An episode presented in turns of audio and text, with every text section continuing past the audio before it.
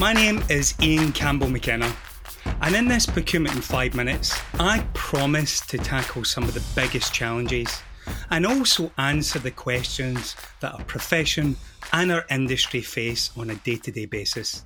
In today's Procurement 5 Minutes, I welcome global procurement expert Dan Allemand. Over a career spanning almost 30 years, Dan's held senior positions with global brands such as Hilton, Qatar Airways, and British Airways. Now, during this time, he's gained invaluable insights into not only how procurement works, but how procurement works. And as a result, Dan is well positioned to answer the question how do you measure procurement success?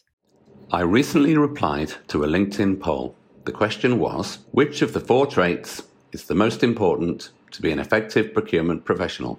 Curiosity, creativity, proactivity, or resiliency? I replied, Curiosity is a given, or should be for anyone in procurement who is good at their job. We love to believe that people value creativity from us, but often they don't. It frequently impinges upon their own ideas of their roles. Proactivity is utterly essential in working with stakeholders in any procurement role, but the last one, resilience, is what will make you successful. But what does success look like? And how do you measure success in procurement? Savings, I hear over there. No, innovation. Not cost avoidance, surely. Response times, speed, agility, percentage spend under management, projects delivered on time, free cash generated. To be honest, the list of metrics could be endless, and unfortunately, it frequently is. I mean, how many KPIs do you really need? And whatever they are, even if they are met, KPIs don't always tell you much about sentiment. Often, it's as simple as, they're awful, they just hold up the process, or they just want to use their own suppliers. I could get better prices, or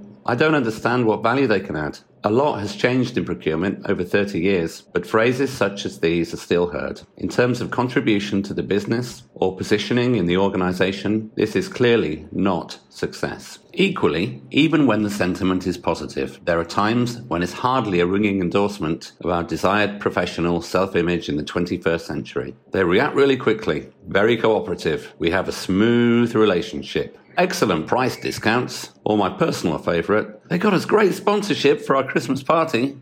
So back to measuring success.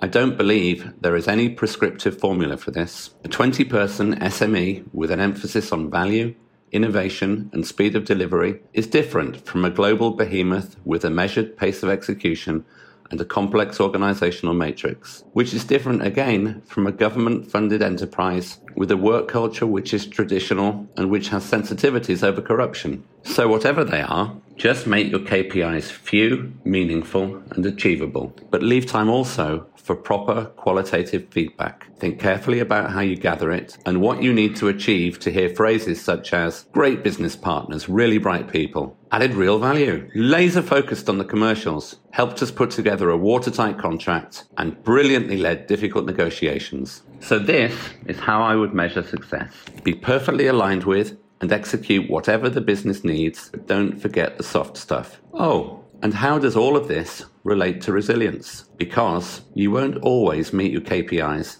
and feedback won't always be what you would like it to be. And honestly, this is when the hard work really starts. Great insights from another one of our thought leaders.